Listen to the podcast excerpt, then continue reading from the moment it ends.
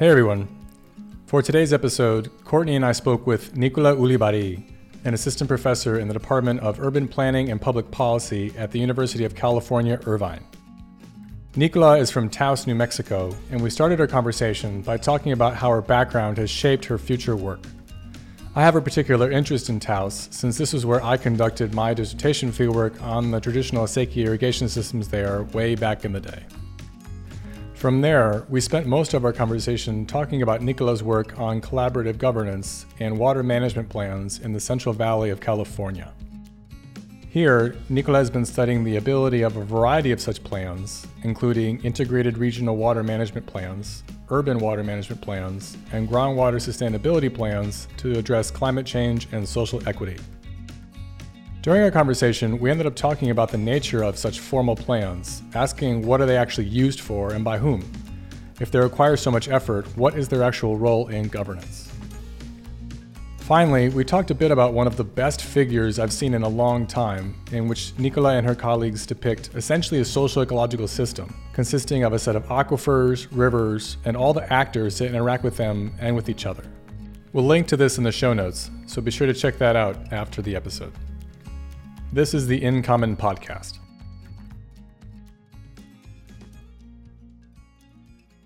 So there's, I'm realizing actually as we start this that uh, all three of us have some connections with each other. Uh, so I work at Dartmouth. Courtney went to Dartmouth. Uh, Courtney is currently a postdoc at Stanford, and Nicola, you went to Stanford as a PhD student. And then uh, Nicola, I'd like to start the conversation with the connection that I realized that you and I both realized we had with each other that you are from Taos, New Mexico, which is where uh, I did my PhD fieldwork, uh, what feels like many, many moons ago. And um, yeah, I would, I would love to start a conversation just by talking to you about uh, how you feel your life in kind of rural New Mexico influenced your career path subsequently. It's been a theme that we've noticed among many of our guests that that there is a strong relationship there. Um, formative experiences with people in the environment is, is a common theme. So I'd love to start by hearing your version of that. Um, how do you make sense of your upbringing and how it contributed to you being where you are now? Yeah, thank you. That's a great question. And it actually is something often when people ask me, oh, well, you know, why do you do what you do? That I start with, well, I grew up in northern New Mexico, and it's, as you say, a very rural, small town, and um, a place that is, I think, really shaped deeply by a lack of water and by a multicultural engagement with the environment. So you know, it's high desert, mountains. My parents both worked at the ski resort there. There's a big ski, t- it's a big ski town. And basically, the entire economy is shaped by if it's a good snow year during the winter, and if it's a dry winter, then we have a dry summer and there's not good rafting and there's lots of wildfires and there's not good farming, et cetera, et cetera, et cetera. And so, you know, just the, the whole town is very, very visibly dependent on water. And the other piece of it is that there's three strong cultures there. So there's a longstanding Hispanic population, like my own family. Um, there is a large Native American population, in Taos Pueblo, and a more recent but um, very prominent Anglo population. And all three of those groups have a slightly different relationship to the environment um, and how you know think, thinking about well do we do we manage the environment? Do we control the environment? Do we live with the environment as another actor in this space? And so i think for me growing up seeing some of the interesting conflicts that those different pers- sort of perspectives raised really got me interested in thinking about okay how do we how do we go about solving environmental problems and, and really understanding the key role that people play in that. Um, yeah, so actually when I started in undergrad, I was an anthropology major. And so, you know, really trying to understand the, the link of culture in the human to environment relationship. So I, my follow-up question, which you've started to answer, is you know, did you need to get away from the space and then come back to make sense of some of this? But it sounds like you were also observing it growing up when you talk about conflicts among the different groups. Um, I mean, when I was there, I was formally studying these acequia systems, so mm-hmm. the Hispanic acequia systems, and I was told actually to kind of avoid the whole is it the Abeyta case, which was between oh, which is still a mess. Yes yeah, this water rights adjudication run by the New Mexico Office of the State Engineer, which was going on for what 40 plus years to try to mm-hmm. formally decide who gets how much water when, all within the, the doctrine of prior appropriation, which adds on this additional layer of deciding, like, okay, these people started in this year, these other people started in that year. When you talk about conflicts among the different groups growing up, is that partly what you're referring to is related to that adjudication? Was it more just kind of general?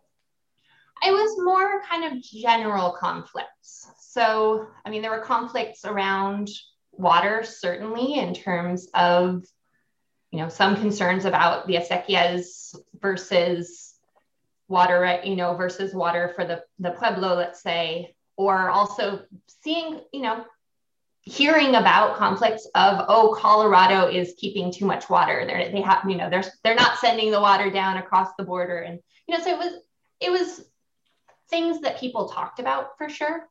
Um, and then also things around conflicts over the forests, for instance, around whether we should allow grazing in the national forests or actually the national forests should should belong to the pueblo or they should be land grants that we you know that hispanic families used to own and you know there, there's a lot of conversation about you know who rightfully should be controlling the, the the land and the space and the water um, the Sekia, sorry, the Abeyta case that you bring up, though, is still very much playing out. So it was resolved a few years ago.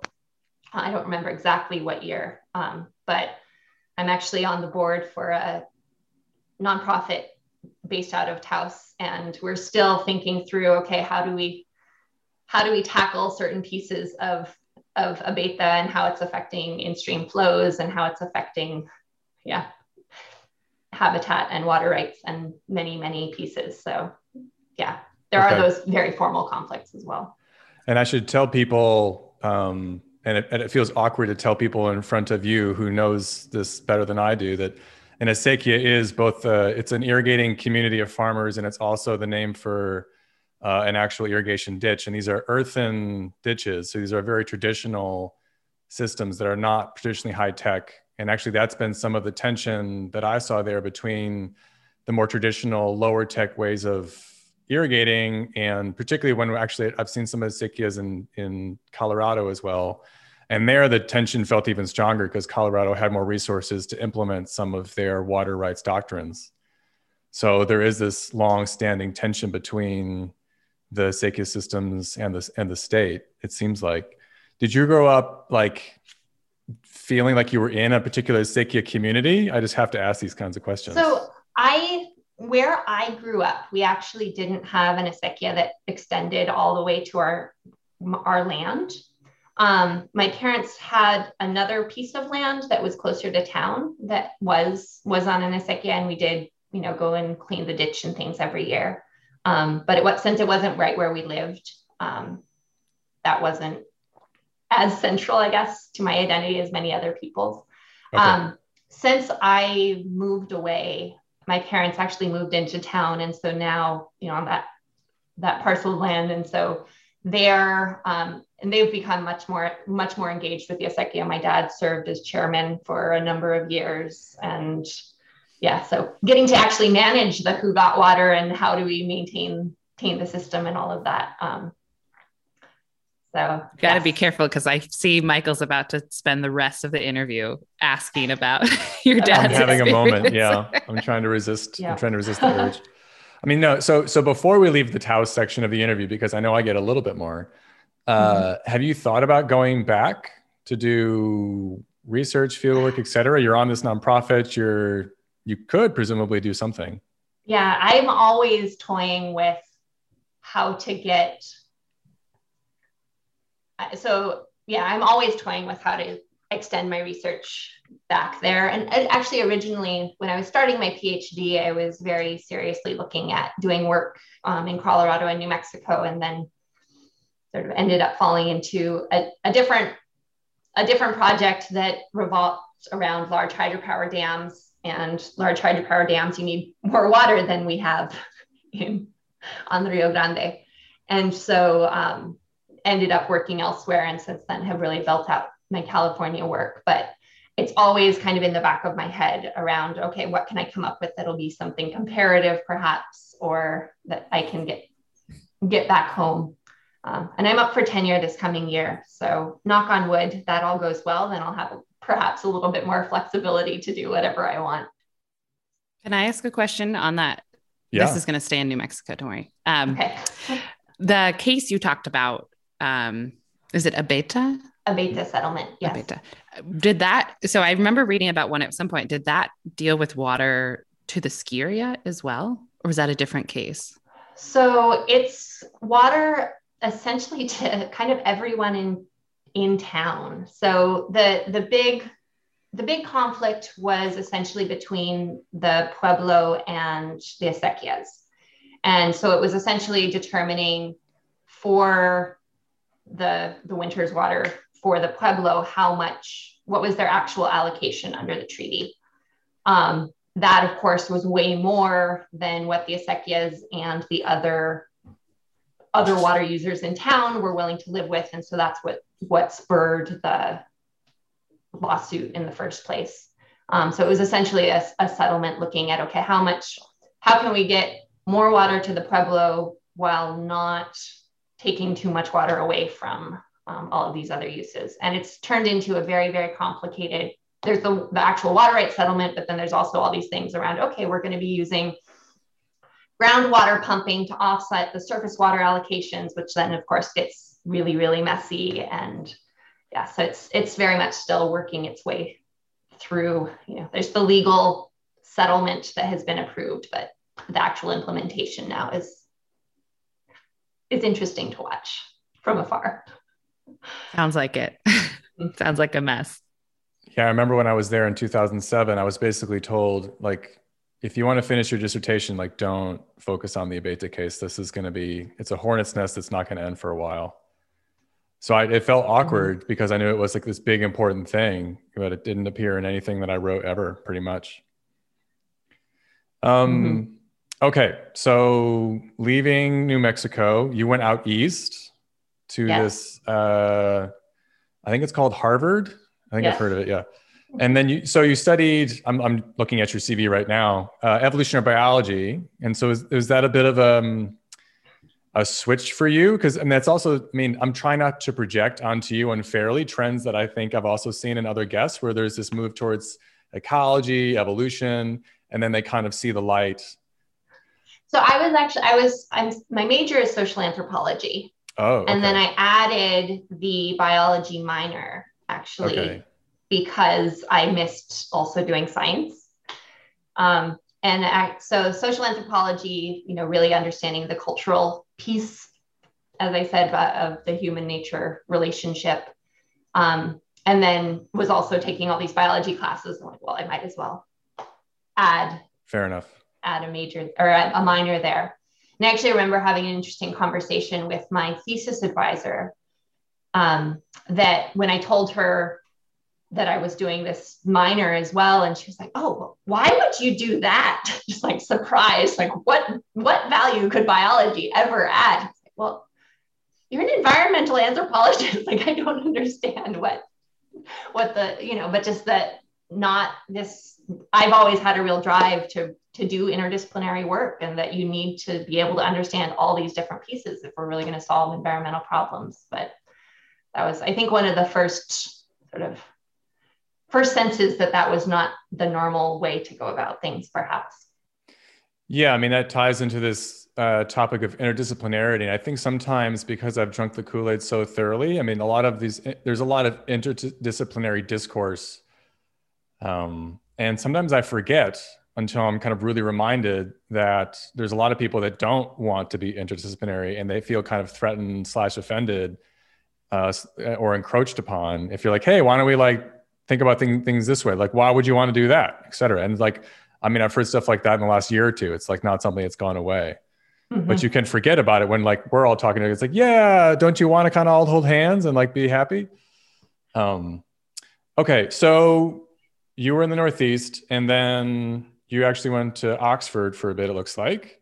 Yes. And then masters. for your master's, and we can talk about that if you like. But then I see that you you went actually out. You went back west, the U.S. West, for your PhD in, at Stanford and you got your PhD in environment and resources from that program.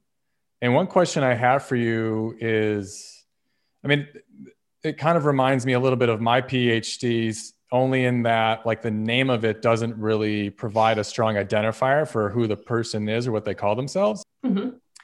So, you were talking about a focus on uh, anthropology. Have you ever tried calling yourself an anthropologist? anthropologist? I'll put it that way. I um I think if you had asked me in the first year of my PhD, I still would have identified as an anthropologist. Um, and just for for reference, my master's degree was in geography, so also this large neb- human geography, but large nebulous and not super well defined discipline.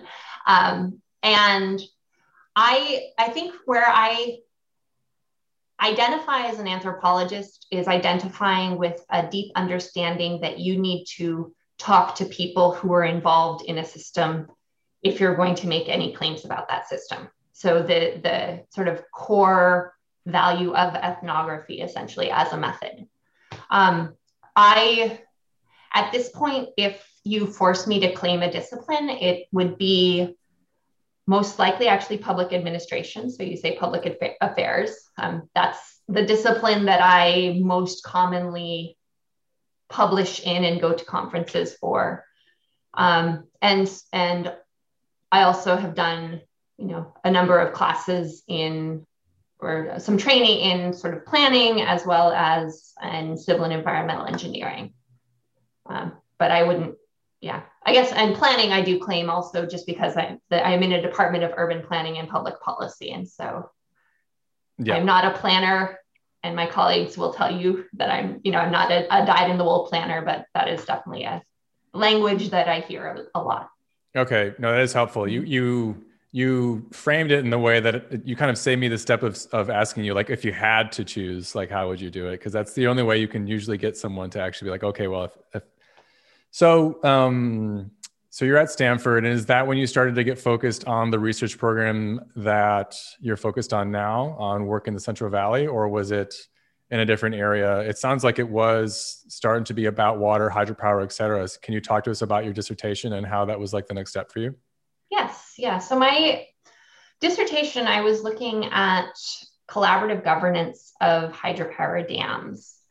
And kind of fell onto the project in that I was interested in trying to find, looking at policymaking processes, linking policymaking processes to their outcomes, and something about water. That was kind of the big vision when I started my PhD.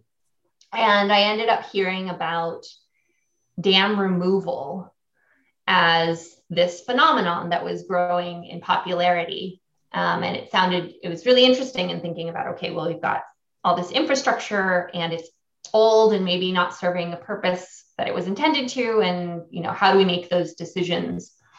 Um, and I ended up finding out that in the US, there's FERC, the Federal Energy Regulatory Commission, ends up actually, they kind of initiate a lot of dam removals because you have a dam that's been around for 50 years, it needs a new license. They go through the relicensing process and realize, hey, to actually bring it up to speed for new environmental regulations or to install fish passage or anything like that, it's too expensive.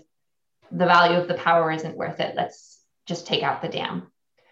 So I ended up actually, though, not focusing just on dam removal, but focusing more generally on this FERC process as a lens to understand collaborative governance. So thinking about if you have the dam owner and operator really working jointly with government agencies, nonprofits, businesses to make these decisions versus making them more unilaterally, do we see better environmental outcomes, better balancing of power versus fish and recreation and flood control and all these other interests.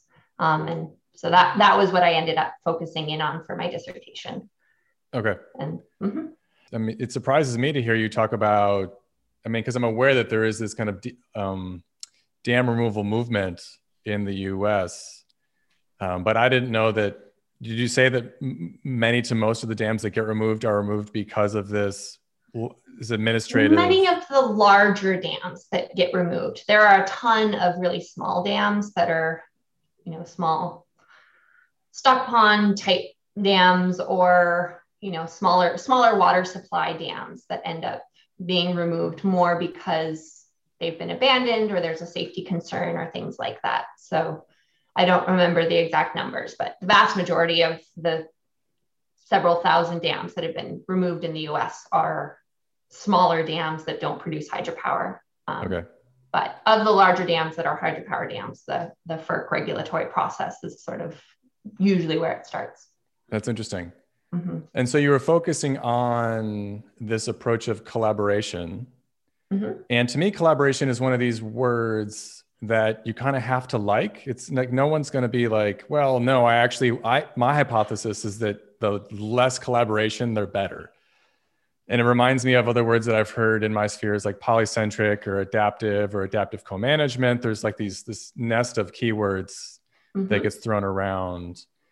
Um, and I think my concern with some of them is they start to feel like they're being treated as panaceas. Like we're kind of saying, well, as long as you're collaborative, then things are going to work out. And big surprise, we see lots of thought pieces about how these things are the way we need to go. But mm-hmm. then when the rubber hits the road, what we mean by collaborative in an abstract PDF is not ultimately what ends up happening on the ground a lot of time when politics and policy actually are implemented.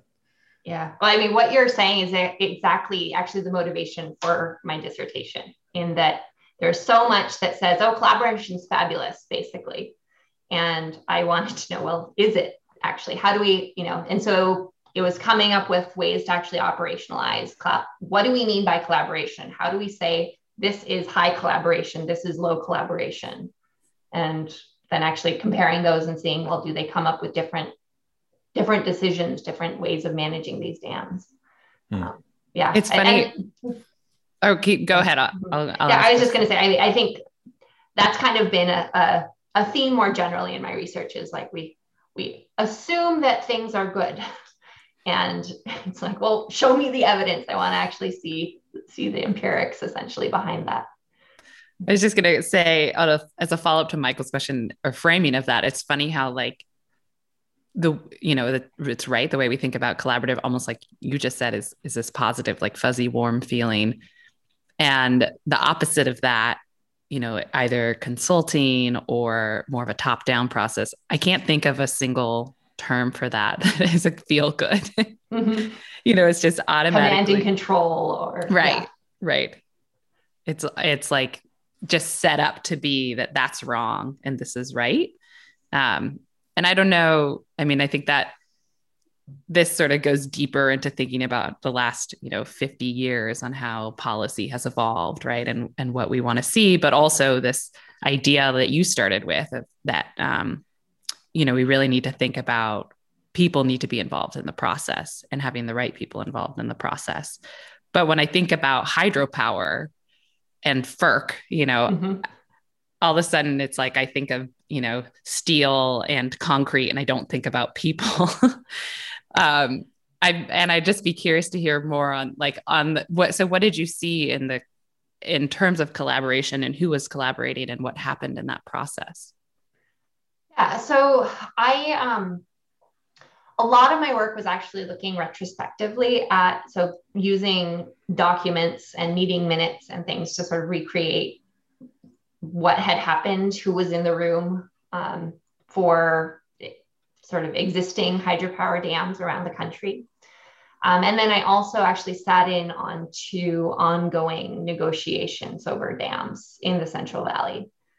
And um, there it I mean you see just lot very a lot of very different dynamics essentially. And so in some cases where the hydropower utility was very open to working with lots of other people and um, you know opening up bringing on a, a third party facilitator to make them help them run the process in as neutral and creative a way as possible. And you had you know pretty active representation by a lot of different federal agencies and state agencies and by local fishing groups and local, you know, American Rivers and Trout Unlimited and the, those types of groups. Um, some with big business interests, some with pretty big tribal representation. Um, and then you also had others where they said, said, oh, well, we're going to collaborate, but they con- very much controlled the conversation. So you still had those same people in the room, but they're okay, here's what we've decided. Now give us some feedback on what we've decided. Um, and so it was, I think the dynamics, it wasn't so much differences in terms of who was in the room across all the different processes I looked at, except there were a couple that were like a small, very rural hydropower dam in northern Georgia that like there were only five people because it was very small and there weren't all that many interests. But for the most part, there were sort of this, these same sets of groups. The big difference is, is in the dynamics of who was essentially shaping the decisions. And um, if you had the fisheries folks really getting a say on how we should manage things, or the recreation folks really having a say on how they should manage things, or whether it was just the hydropower utility. Interesting. So so it seems like a, a pretty big um, policy turn from what you described, right, with your with your bachelor's and then your master's. Mm-hmm. And it seems like you've sort of stuck with that path, right? Very much so, yes. Yeah. So yeah, go ahead. I'm curious oh, of like yes, I think I mean pretty much everything I do now there is a some sort of federal or state regulation that is kind of a central a, a centering point and then it's seeing how that regulation interacts in a complex social ecological system. So how how it's interpreted by people and how maybe it is too limiting for the complexities of the way a resource actually works or things like that. Yeah. So then from the FERC work up so, and FERC, it's the federal, I'm going to get this federal, federal, Energy Regulatory Commission. Regulatory Commission. Okay. Mm-hmm. So from the, the hydropower dam work to today, you know, more broadly looking at water planning and water planning processes, what has that evolution been like? And I should also say, so in that transition then too, you went from um, Stanford to now UC Irvine. Um, mm-hmm. And you said you're in a public affairs, right? Public, urban planning and public urban policy. planning and public yeah. policy. Um, so I'm curious about maybe I'll frame this as two questions and then see where you go with it. So both the kind of transition in your work, but also maybe in your identity as a researcher that took you from you know this interdisciplinary natural resources school to an, an urban planning public affairs school what has that been like yeah it's it's been i think interesting. Um, so essentially, with the my PhD, I was kind of a, a policy person or social scientist in an environmental space. So you know, there's lots of people. Some folks coming from ecology, some folks coming from climate science, but we're all united by we were interested in the environment. And now I am in a still very interdisciplinary, all social sciences department with I am one of a handful of environmental people. Um, and so it, it, has been an interesting shift um, in that I think before it was kind of talking about how important the people are. And now it's talking about how important the environment is um, when we're when we're in faculty meetings, let's say, or advocating for curricular developments. Yeah. It's like so a transition from mm-hmm. what's a given. It's like the environment's a given, but you need people versus people are a given, but you need the environment. At least that's Basically, what it sounds yes. like. yeah, exactly. So then, so you, so transitioning the work too with that, has that, um, or maybe it's not a transition, but an evolution what has that been like into that department? Into that department. So part of I was really lucky, um, you know, and having with a faculty job like search, you don't have a lot of flexibility usually in where you land. Um, I certainly didn't. Um, but I happened to end up in a department that is very, very interdisciplinary and very supportive of different faculty shaping what type of research we do. And so it's not it's not a department that says, "Oh, well, you have to publish in these five journals or else." It's a department that says, "You tell us what the five journals are that you should be publishing based on what you work on." Um, so because there's folks who are sociologists and folks who are political scientists and folks who are economists, et cetera. Um, and so with that, I haven't honestly had to reshape my research too much to fit any particular profile, um, other than I have, you know, it. I have had to pay conscious attention to trying to make sure I get out some more traditional sort of public policy, public administration type publications. Um, so I have at least that that track record. I'm not just all publishing in interdisciplinary environmental journals. Um, where I really have, I think, ex- extended my research is now getting to do a lot more collaborative work. So dissertation is very much a sort of sole sole author thing, you know, you and maybe your advisors. Um, but now I am involved in a number of collaborations with engineers and natural scientists at Irvine and also all over, you know, all over the state, all over the world um, looking at different environmental problems. Um, so I have this project that we'll be talking a little bit more about that's looking at water management in the, in the Central Valley. And that's in collaboration with a number of hydrologists and climate scientists who are sort of understanding the, the physical side of water availability. Um, and then I'm looking at the, the management piece. Um, and then also, since coming to Southern California, um, there's a group a large group of people who do some really great coastal management work. And so I've been adding in some some coastal stuff um, to uh, thinking about okay, well, what happens when the rivers meet the sea, essentially, um, to my portfolio as well. So let's jump into that work that you were talking about. So the integrated water is it in, integrated water regional management plans? IRWM. No, um, Integrated IRWM, Regional yes. Water. Sorry. Yes. I have and, to do that. just water management planning more generally.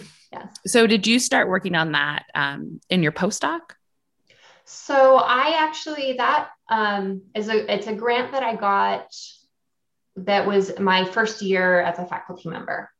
Okay. So uh, uh, about a year into work being down here at UCI. Um, and that's it's a big it's a UC lab fees program. Okay. So it's a University of California um, multi-campus grant.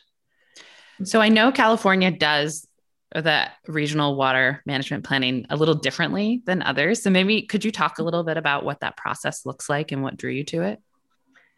Yes. So um, the it's IRWM or Integrated Regional Water Management Planning, and this was I want to say back in like 2002 2003 was the initial statute that said we were going to start doing this. And the idea initially was similar to integrated water management that you see elsewhere that says we need to be managing our water more at a basin scale. Um, so, you know, coordinating activities among all of the actor, actors within a watershed. Um, the way that it worked in California, though, was that the local watershed got to decide how big they wanted their region to be.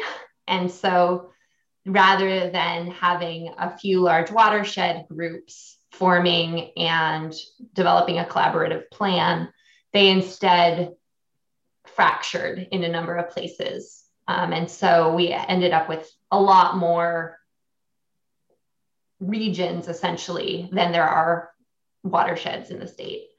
Um, how it then works, though, is that you had these groups, they got to decide essentially how they wanted to structure their decision making. So some of them actually formed more of an organization that does the planning for that region.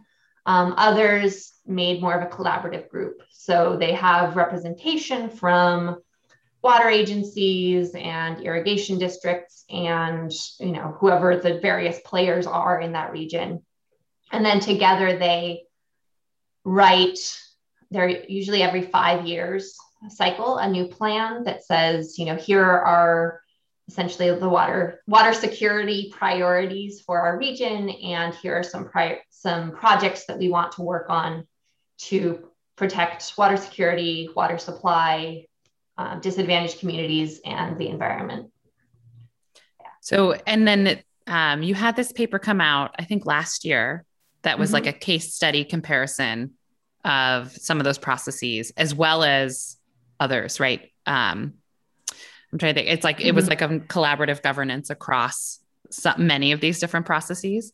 Yeah. So we were looking at yeah uh, the paper that you're you're referring to specifically. That one we're looking at in the Central Valley, um, the IRWM plan, but then also looking at several other types of plans. So, for instance, municipal water utilities have to write urban water management plans irrigation districts have to write agricultural water management plans. There's all these, you know, um, so there's all these different plans.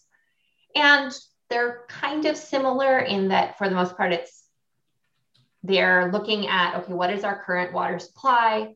What is our projected growth in demand looking forward? And what are the activities that we can do to perhaps conserve water and provide you know, continue to, pr- to provide water to that growth.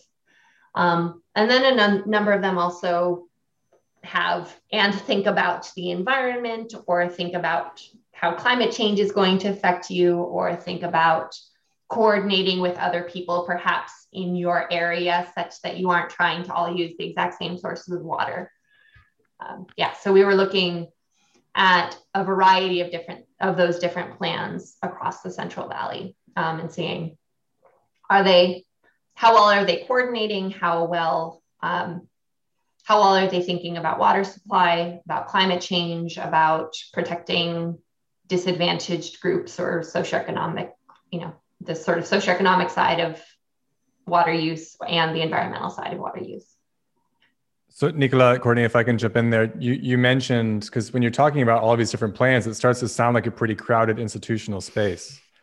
And my mind start so. yeah i start to think about what we were talking about earlier about collaboration coordination you know do we need a meta plan the plan to rule all plans to kind of figure out how people can play nicely together? You mentioned that you looked at like how this coordinated activity is happening. What did you find? Like are are are, are there conflicts between like cities and regional boards et cetera so we found um, we're we were partly doing a, a, sort of case comparison between different watersheds within the Central Valley. So, in particular, between the American watershed, which is up around Sacramento, and the Kings watershed, which is down in the Fresno area. And um, we found there was a lot better coordination among all of the actors and and all of these different planning requirements um, in the American region versus the Fresno, or sorry, in the Kings region.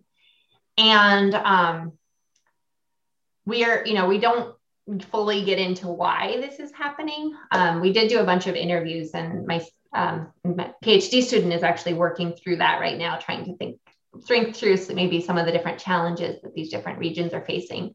Um, but one of the things that we partly hypothesize is that the um, American watershed is all much more surface water driven versus the King's watershed is much more groundwater driven. And that with the when you have surface water, well, first of all, there's much more actually buying and selling of water among players within the watershed. So either they're all getting it from, you know, common Bureau of Reclamation sources, let's say, but they also have contracts with each other to exchange water or are, are coordinating essentially in that way. And that doesn't exist um, as much for groundwater in California. And for groundwater, it's kind of everybody is pumping, it's all the same aquifer, but right. they each just have their own wells and are, are not necessarily talking to each other. Um, and so it's kind of this assumption that, well, we've always had groundwater and we'll continue to have groundwater going forward. Mm-hmm. which we know is changing and getting what? more complicated, which is changing and getting more complicated, right? As you're now it adding is. the groundwater plans. Yes, exactly. And but it's actually interesting with that. So you bring up this is the new Sustainable Groundwater Management Act or SGMA. Um, and you know, in both of the Kings Basin is in one of the more critically overdrafted areas. So they've had to develop groundwater sustainability plans. And even there, they, you know, the single aquifer fragmented into, I think, seven different regions. And, you know, it's not clear to what extent those different groundwater sustainability agencies are actually coordinating with each other. You know, this was another set of plans that we looked at, um, at in that coordination.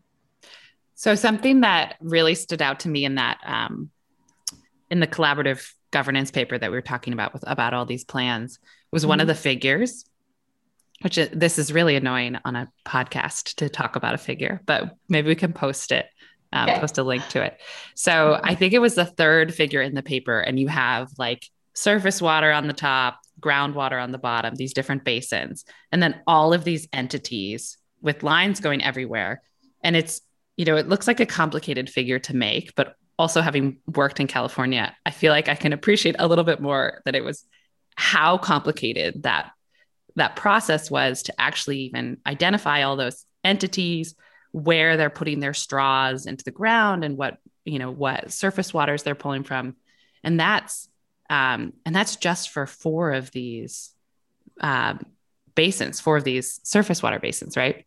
Mm-hmm. And then we're thinking more you know about this like fragmentation versus um, coordination. And i don't i don't know how you um, you keep track of all of this a you know keeping making sense of of who's doing what and how and then overlaying all the different plans recognizing that some of these entities are in some processes but not in others. And sometimes they have to coordinate but other times they don't. Um, and i'm curious of like just big picture and this is something you might have addressed in the paper but it might just be you know with your research broadly. Do you feel like having all of these players and all of these overlapping processes you know does are there some benefits to that right? This is that like polycentricity like do are you getting some of the overlap? Does that does that benefit the aquifer? Does it benefit the water sources versus you know that um, more of a basin authority type structure. Like mm-hmm. it, does california just need to implement like like michael was saying the one plan to rule them all which i think was supposed to be the integrated processes right? Like yeah that was supposed to integrate across these. Yeah i um that is a fabulous question. Um and it's something actually when i teach environmental governance, I'm always having the students talk, okay, we've got this real tension here. It's polycentricity versus fragmentation, good versus you know, where are the benefits, what are the limitations? And to be honest, in the California system, um, I think that it's so fragmented and there's so much oppor- there's it has the real the potential i think to have some of the benefits of a polycentric system in that you have you know the central mandate that says okay all of you local level folks let's make some plans. Let's you know come up with new and innovative ways of managing your water essentially. Um, but then i don't see the interlinkages between either all of those local levels trying to share information and learn from each other, which is where I think the benefit of polycentricity really comes from, or that work, that same sort of activity happening, being facilitated by the state. Then I think it's really just because the state ends up being pretty none of the actors here have lot extra resources. We're talking about a bunch of government agencies. And so, you know, the state doesn't have the capacity necessarily to share out what best practices are, and the local agencies themselves aren't either. They kind of write these plans because they're required to write these plans. Um, that's something that's come out of all of the interviews. It's like we ask them, how to use these plans? Like, well, we turned them in because we had the mandate. they that's not how we make decisions on a day-to-day basis to manage our system. Um, and so I, in my opinion, I think we're really more seeing the the fragmentation side of the of the theory playing out here, in that you have too many paper, too many players who are not well coordinated with each other. Um, and that's actually something that there was some talk about when the Sustainable Groundwater Management Act was passed. That the question was, well, why why do we need a new set of groundwater sustainability agencies when we already have integrated regional water management? Re- those regions set couldn't those regions take over and say, okay, we're now going to also manage the groundwater in our area, uh, which would have re- reduced the um, reduced the amount of institutional complexity, essentially. Um, but that didn't happen, and so instead they added on this new layer that are the groundwater sustainability agencies, and as I said, those ended up getting also very institutionally fragmented. They don't match the basins, and so they're, you know, I think just kind of continually making things more and more complicated. Um, and then go out and write these plans. And another piece is, yeah, we don't know to what extent will these plans actually be implemented? To what extent will these plans actually shape um, more sustainable water management going forward? So I that I think that's a really great point, and I want to follow up on that. But I first want to um, talk briefly about your managed aquifer recharge mm-hmm. paper that came out this year because I feel like it's a really good example of what you just said, in that you assess these. You, this is the groundwater sustainability plans in terms of their so they have to you know put forward these um, projects and management actions for how they're going to achieve sustainability at the basin scale right mm-hmm. which is which is bigger in many cases than the agency scale. And yet, what you find is that um, they don't often consider how much water is going to be available and who's going to pull from that pot, right? Exactly. Yeah. So everybody's saying we're going to recharge water into our aquifer. That's how we're going to achieve sustainability. We'll, you know, continue pumping, but add water back in. So we'll balance out the, the bank account, if you will.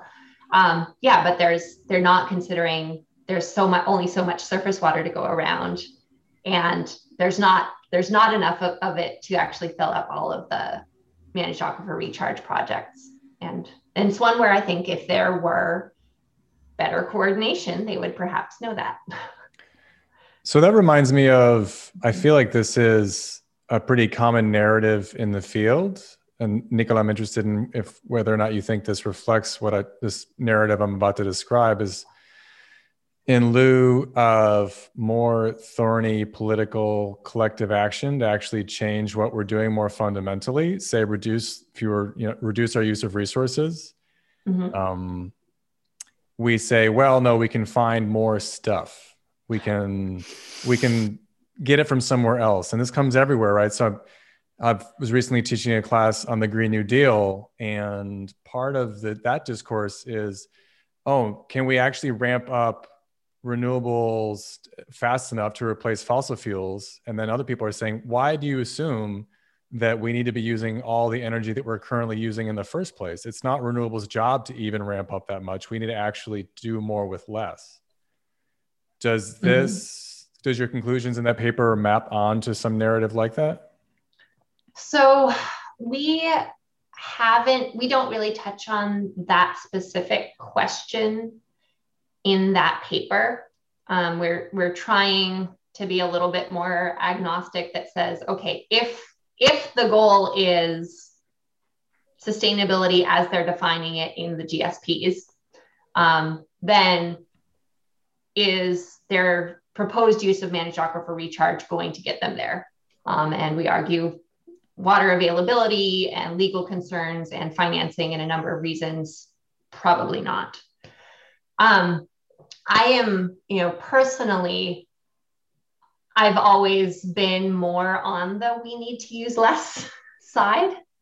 Um, and so this is something, for instance, with desalination that comes up that's like, well, do we really need to just open up ourselves to a whole new source of water, or can we learn to live with the water that we currently, you know, can we at least just limit ourselves to the freshwater sources on land, or, um, you know, otherwise, or same thing, okay, we're going to go to Mars and go destroy a whole other planet. Great.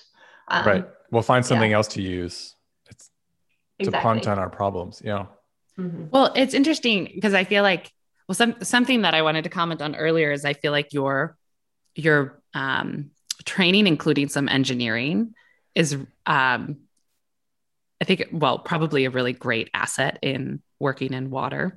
Mm-hmm. But something that I often find in you know interdisciplinary settings, especially around water, is there's a this mentality and this you know it's like you know this is the kind of classic trope reading Cadillac Desert too. like, you know, it's all about the the myth of building and bigger and better and controlling, right? But I think, you know, some of that plays out in the way that water issues are approached from an engineering discipline if like it's a structural change that we may need to address. And so little of it focuses on demand management. You know so i feel like some of the engineering is starting to go that way in terms of the monitoring and the feedback. So how do we engineer systems so that we can account for demand and respond to it?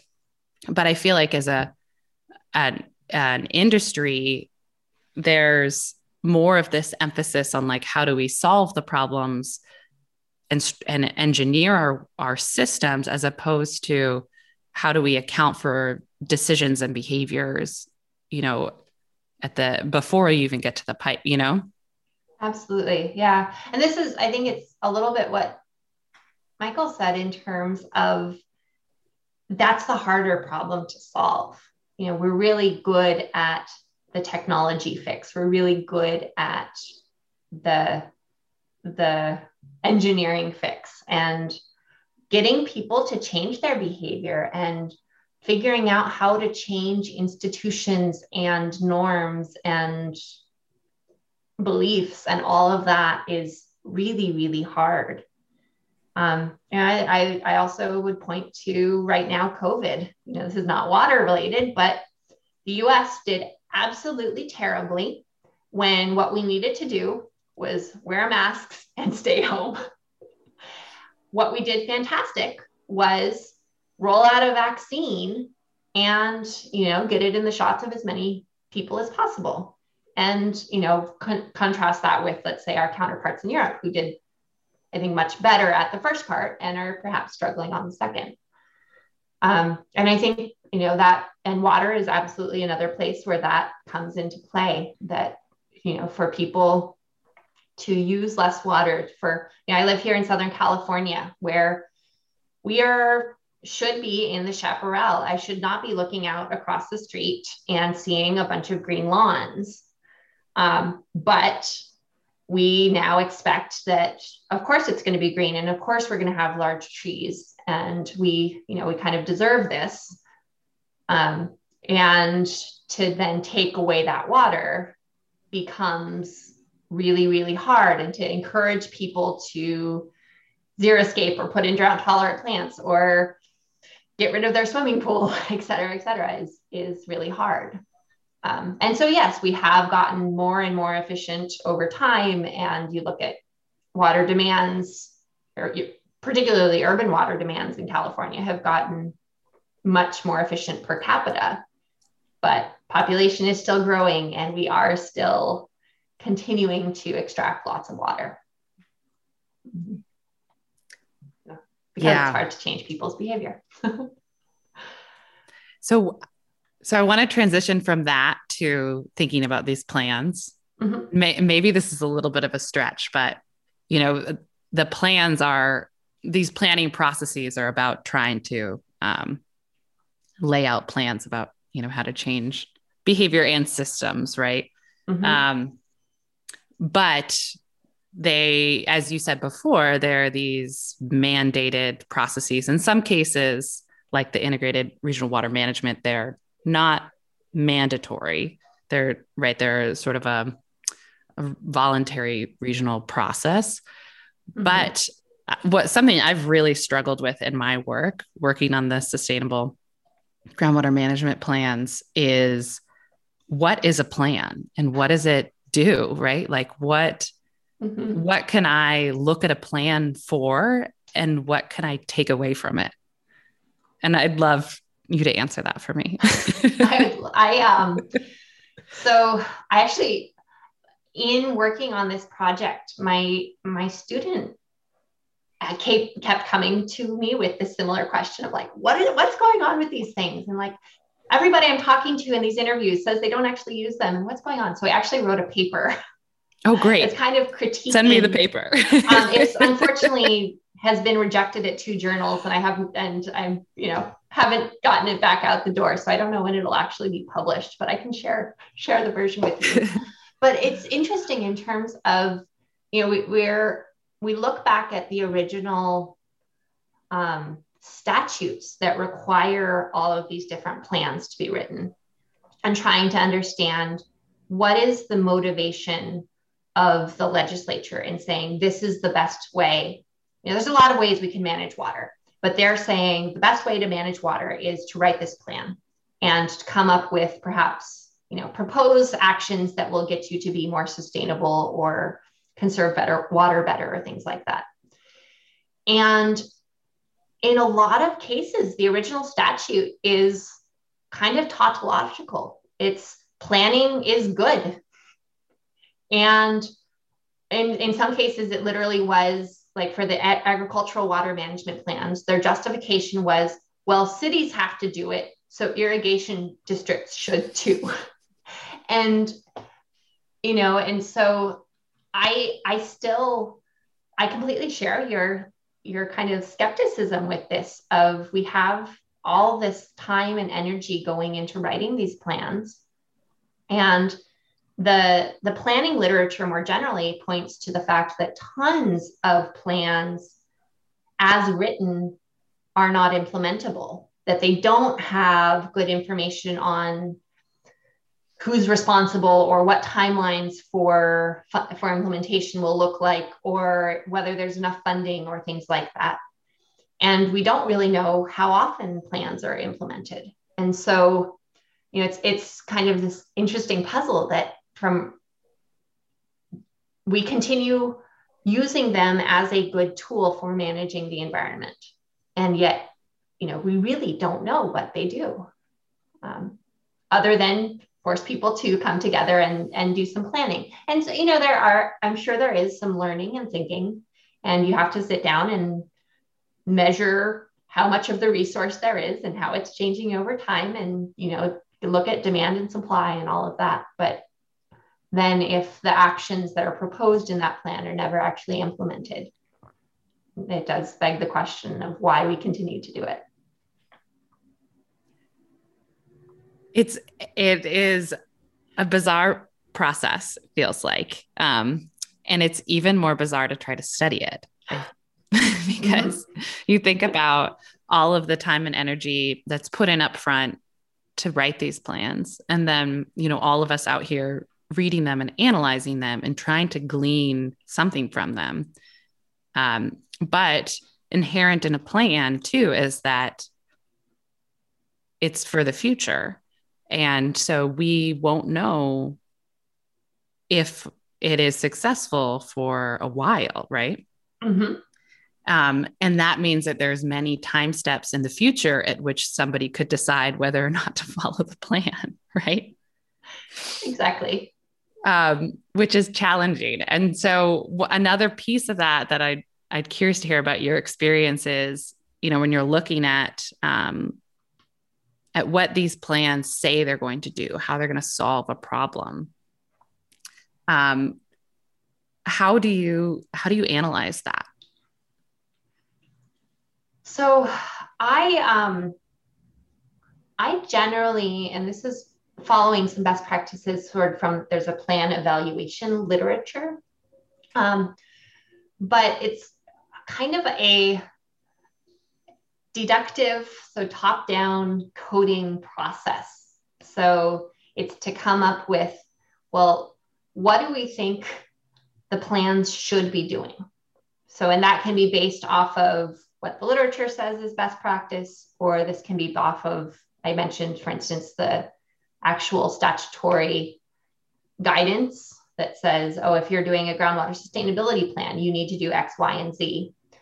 Um, and then, so it's coming up with those categories and seeing, reading through the plan and saying, do how adequately does the plan do X, or does this particular section of the plan do X? Um, so something that, for instance, is you're you're looking at, I know, is looking at for instance, do they think about climate change? And so this, you know, it could be as simple as does the plan ag- acknowledge or discuss the potential impact of climate change on water supplies in their region? And it can be a yes, no. Or um, in other cases, we've looked at, you know, actual proportion of the document, perhaps. So a plan that thinks more about climate change will have sentences about climate change you know represent a greater fraction of the document than a plan that has one sentence that says climate change is a thing um, and then it, where it gets really interesting is when you have plans that actually let's say talk about climate change but make false claims and this is when i'm thinking about um, one of the, I think it was an urban water management plan in our study that literally said, we're, um, you know, they said climate change, we're not expecting our water supply to be affected by climate change because we use groundwater. You know, and groundwater will basically will always be available. well, yes, kind of on some time scales, but um, you know, and so it's there. And that also gets back to some of the questions about the value of planning if they can make claims like that that are perhaps questionable but aren't um, are not not pun- I don't want to say punished, but that that's not called out, say, by the regulatory agency that's requiring the plan. But yeah, so that's yeah. how I've gone about analyzing the plans is kind of looking at okay, what are they what are they doing, and then also some about how they are doing it one of the things that I um, that I thought was really cool about your work was the text analysis that you've been doing. Um, and you know, these planning documents are thousands and thousands of pages, and I think that's a really cool approach to mm-hmm. try to to get at what's in the document but then you also have you know as you mentioned the interpretation of like what are people actually saying and how are they thinking about it but it does open up this new world you know, it's like the big data of planning, mm-hmm. exactly. is a little silly. Yeah. And um, I, I guess I will say I've done actually both approaches. So the the work on the Central Valley is actually going through and reading every sentence by hand and hand coding it. Um, but then, as you mentioned, also doing some big big data work where you train a model to identify, you know, whether it's off of word searches or other approaches to identify this sentence is about climate change, this sentence is about fish, and then categorize, yeah, how many sentences in a document are about different topics. Hmm. Um, mm-hmm. So I'm curious, um, you know, we've talked a lot about the planning and a lot about um, where you've been coming from Mm-hmm. So what's what's next for you? What are you working on? Um, what are you excited about in the future? Oh, that an excellent question. Um, specifically on water in California, I have to actually admit I'm not totally sure what's next. So we are wrapping up a couple of projects, a couple of papers that are out of this this project. Um, so I mentioned, for instance, that we did, did a bunch of interviews with water managers, and so we're analyzing those and looking at, you know, how they're thinking about the problems of water management that they're facing and what some of the key challenges and opportunities that they're facing are. Um, and also doing some work on um, a little bit more work on actually the plan analysis itself. Um, other though, a lot of my ongoing next projects are outside of that space. So I mentioned some work on coastal water, coastal management. So looking at coastal sediment management and sort of the regulatory um, challenges and engineering challenges of managing our coastlines better under climate, under sea level rise. Um, I am also have a large project looking at environmental impact statements. So the National Environmental Planning or Environmental, yeah, NEPA, National Environmental Policy Act. I have planning in my head. um, and so similar work to the plan analysis, but looking at NEPA documents and thinking about, okay, what are they what are they managing for? How well are they thinking about, let's say, climate change or environmental justice? Um, and thinking about where whether we see trends over time and space um, in those types of documents. Um, so those are those are I think a few of my major projects that I'm involved in right now. Um, and then also on the collaborative governance side, I'm in um, part of a team that's doing some um, there's that assembled a, a, database for larger, larger, not large N, but larger N case comparisons, looking at collaborative governance, how it happens around the world. So, yeah, a variety of different things underway. I was holding my breath, waiting for you to mention Taos, and it hasn't come up yet. It hasn't, and I, yeah, I, I really do want to make it happen, and I just I have so much on my plate that I I need to make some space first. Sure, I mean fair perhaps. enough. Yeah. Yeah. I was actually in a conversation last week and possibly maybe thinking about some work um, in the Four Corners region on renewable energy siting, of course. Um, so not at all on, on water, but um, that would at least get me a little bit closer to home. But hmm. that's a, a long ways off. So I know we're almost at the end of uh, the hour. Um, I have a follow up question from earlier, but Michael, I wanted to give you a chance. Did you have anything you want to jump in on? You know, oh goodness, I don't know how to ask one with like the 10 minutes we have left without blowing it up. And um, I mean, if let's let's let me say the question and then we can maybe pretend I didn't say it if we don't want to we don't want to go down that path. I mean, I'm just really interested in this the the approach that you're framing as, as being more from the public administration perspective of kind of starting with a policy or a plan or some formality. And i just i and then going from there. And so you start from there and then you kind of branch out and get kind of more social ecological as you go. I mean as courtney was talking about this figure three i pulled it back up and it's just marvelous. And it's it's so obnoxious for us to be talking about it without anyone being able to see it um, but it looks really to me like a social ecological system. It's like a very nice paradigm. Like I think it should be in a textbook of like, hey, if you want to like think about groundwater management and, sur- and surface water as like a social ecological system, this is how you do it. And it's just a very interesting comparison to my own experiences where I start with resource users and then I start to think about policy insofar as the resource users are impacted by that policy but I don't start with the documents. And honestly, when I talk to people like Chris Weible who do this also this kind of stuff too of like coding formal documents, I just start to like sweat a little bit. It just sounds so daunting to me. It's like I'm, you know, God bless you. Um, do you? How much do you think about? Um, one way to characterize this difference is, and feel free to push back on this characterization because I'm kind of experimenting with it starting with the formalities versus starting with the more informal bits. So I don't start with stuff that's written. I start with just talking to people, and you know, I'm aware that you you also framed yourself as being anthropologish. um, so I know you have some of these sensitivities. Uh, do you think much about this? I don't know if I want to call attention, but the relationship between the formality and informality, given my understanding that you start more with the formalities and you spend a lot of time in formal weeds. So I spend a I do I do definitely spend a lot more time in the formal weeds. A lot of my questions start though from the informal.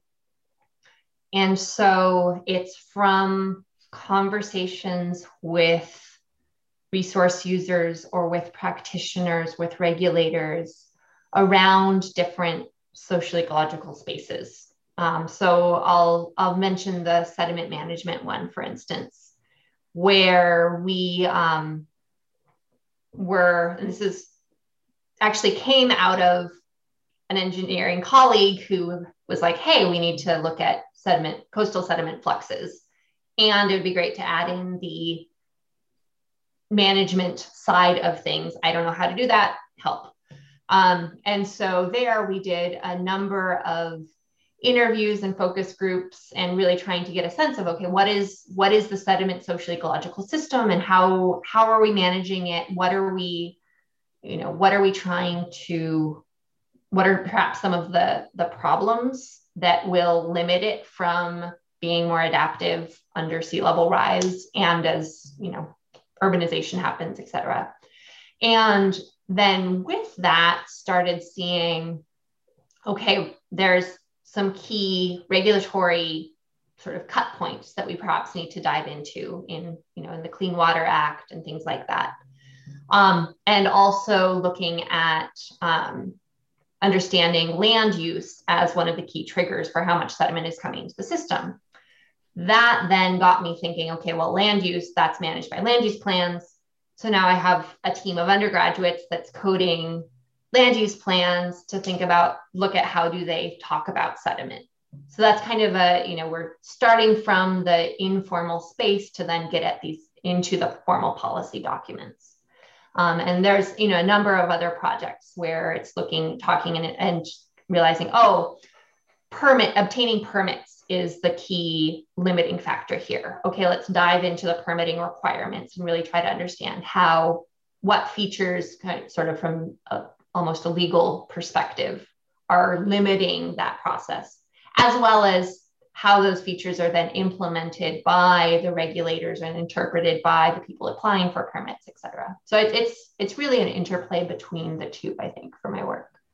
Yeah, I mean, it sounds mm-hmm. like the way. I mean, it sounds like the best way to do it, right? I mean, I, I've been sensitized to be wary of over formalization at the expense of thinking about informality. So that's partly where I'm coming from. But yeah, I mean, ultimately, I think the kind of iterative back and forth is kind of how you have to do it. Mm-hmm. Exactly, and then there are some too that I come at that it's there's this requirement. The EIS one, for instance, that didn't start from interviews. That started from there's a requirement that everyone has to go through.